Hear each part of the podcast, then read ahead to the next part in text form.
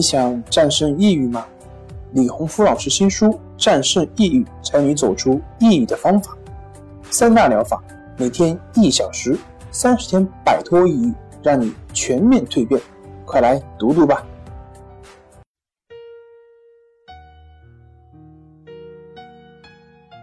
大家好，我是重塑心灵心理康复中心的曹老师。今天我们来聊一聊。失眠、恐惧、焦虑的恶性循环，你中招了吗？老师好，我是一名严重失眠和焦虑的患者，失眠有五六年了，吃过一段时间的安眠药，现在好像有了依赖性，不吃就睡不着，主要是入睡困难，一躺下就满脑袋的杂念。翻来覆去的，就是睡不着。今年二月份去医院做了一次全面的身体检查，脑部的核磁共振也做了，并没有发现什么问题。后来又去看了心理科，医生给开了盐酸度洛西汀和佐匹克隆，说我是焦虑症。失眠让我极度痛苦，我每天都对自己说。我没病，我只是暂时的神经衰弱，我一定会好的。可失眠的痛苦让我精神崩溃，请问，我该怎么办？在咨询的过程中，经常会听到一些来访者这样描述自己的失眠和焦虑状态。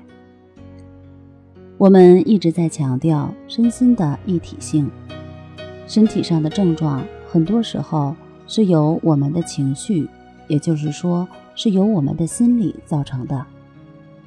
当你的情绪平衡平稳，心态平和，身体各方面的机能自然会恢复到一种良好的状态，躯体方面的疾病自然会好转，最后慢慢消失。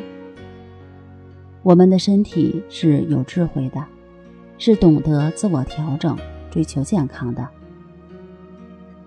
身体健康的先决条件，是你从思想上必须信任它是健康的。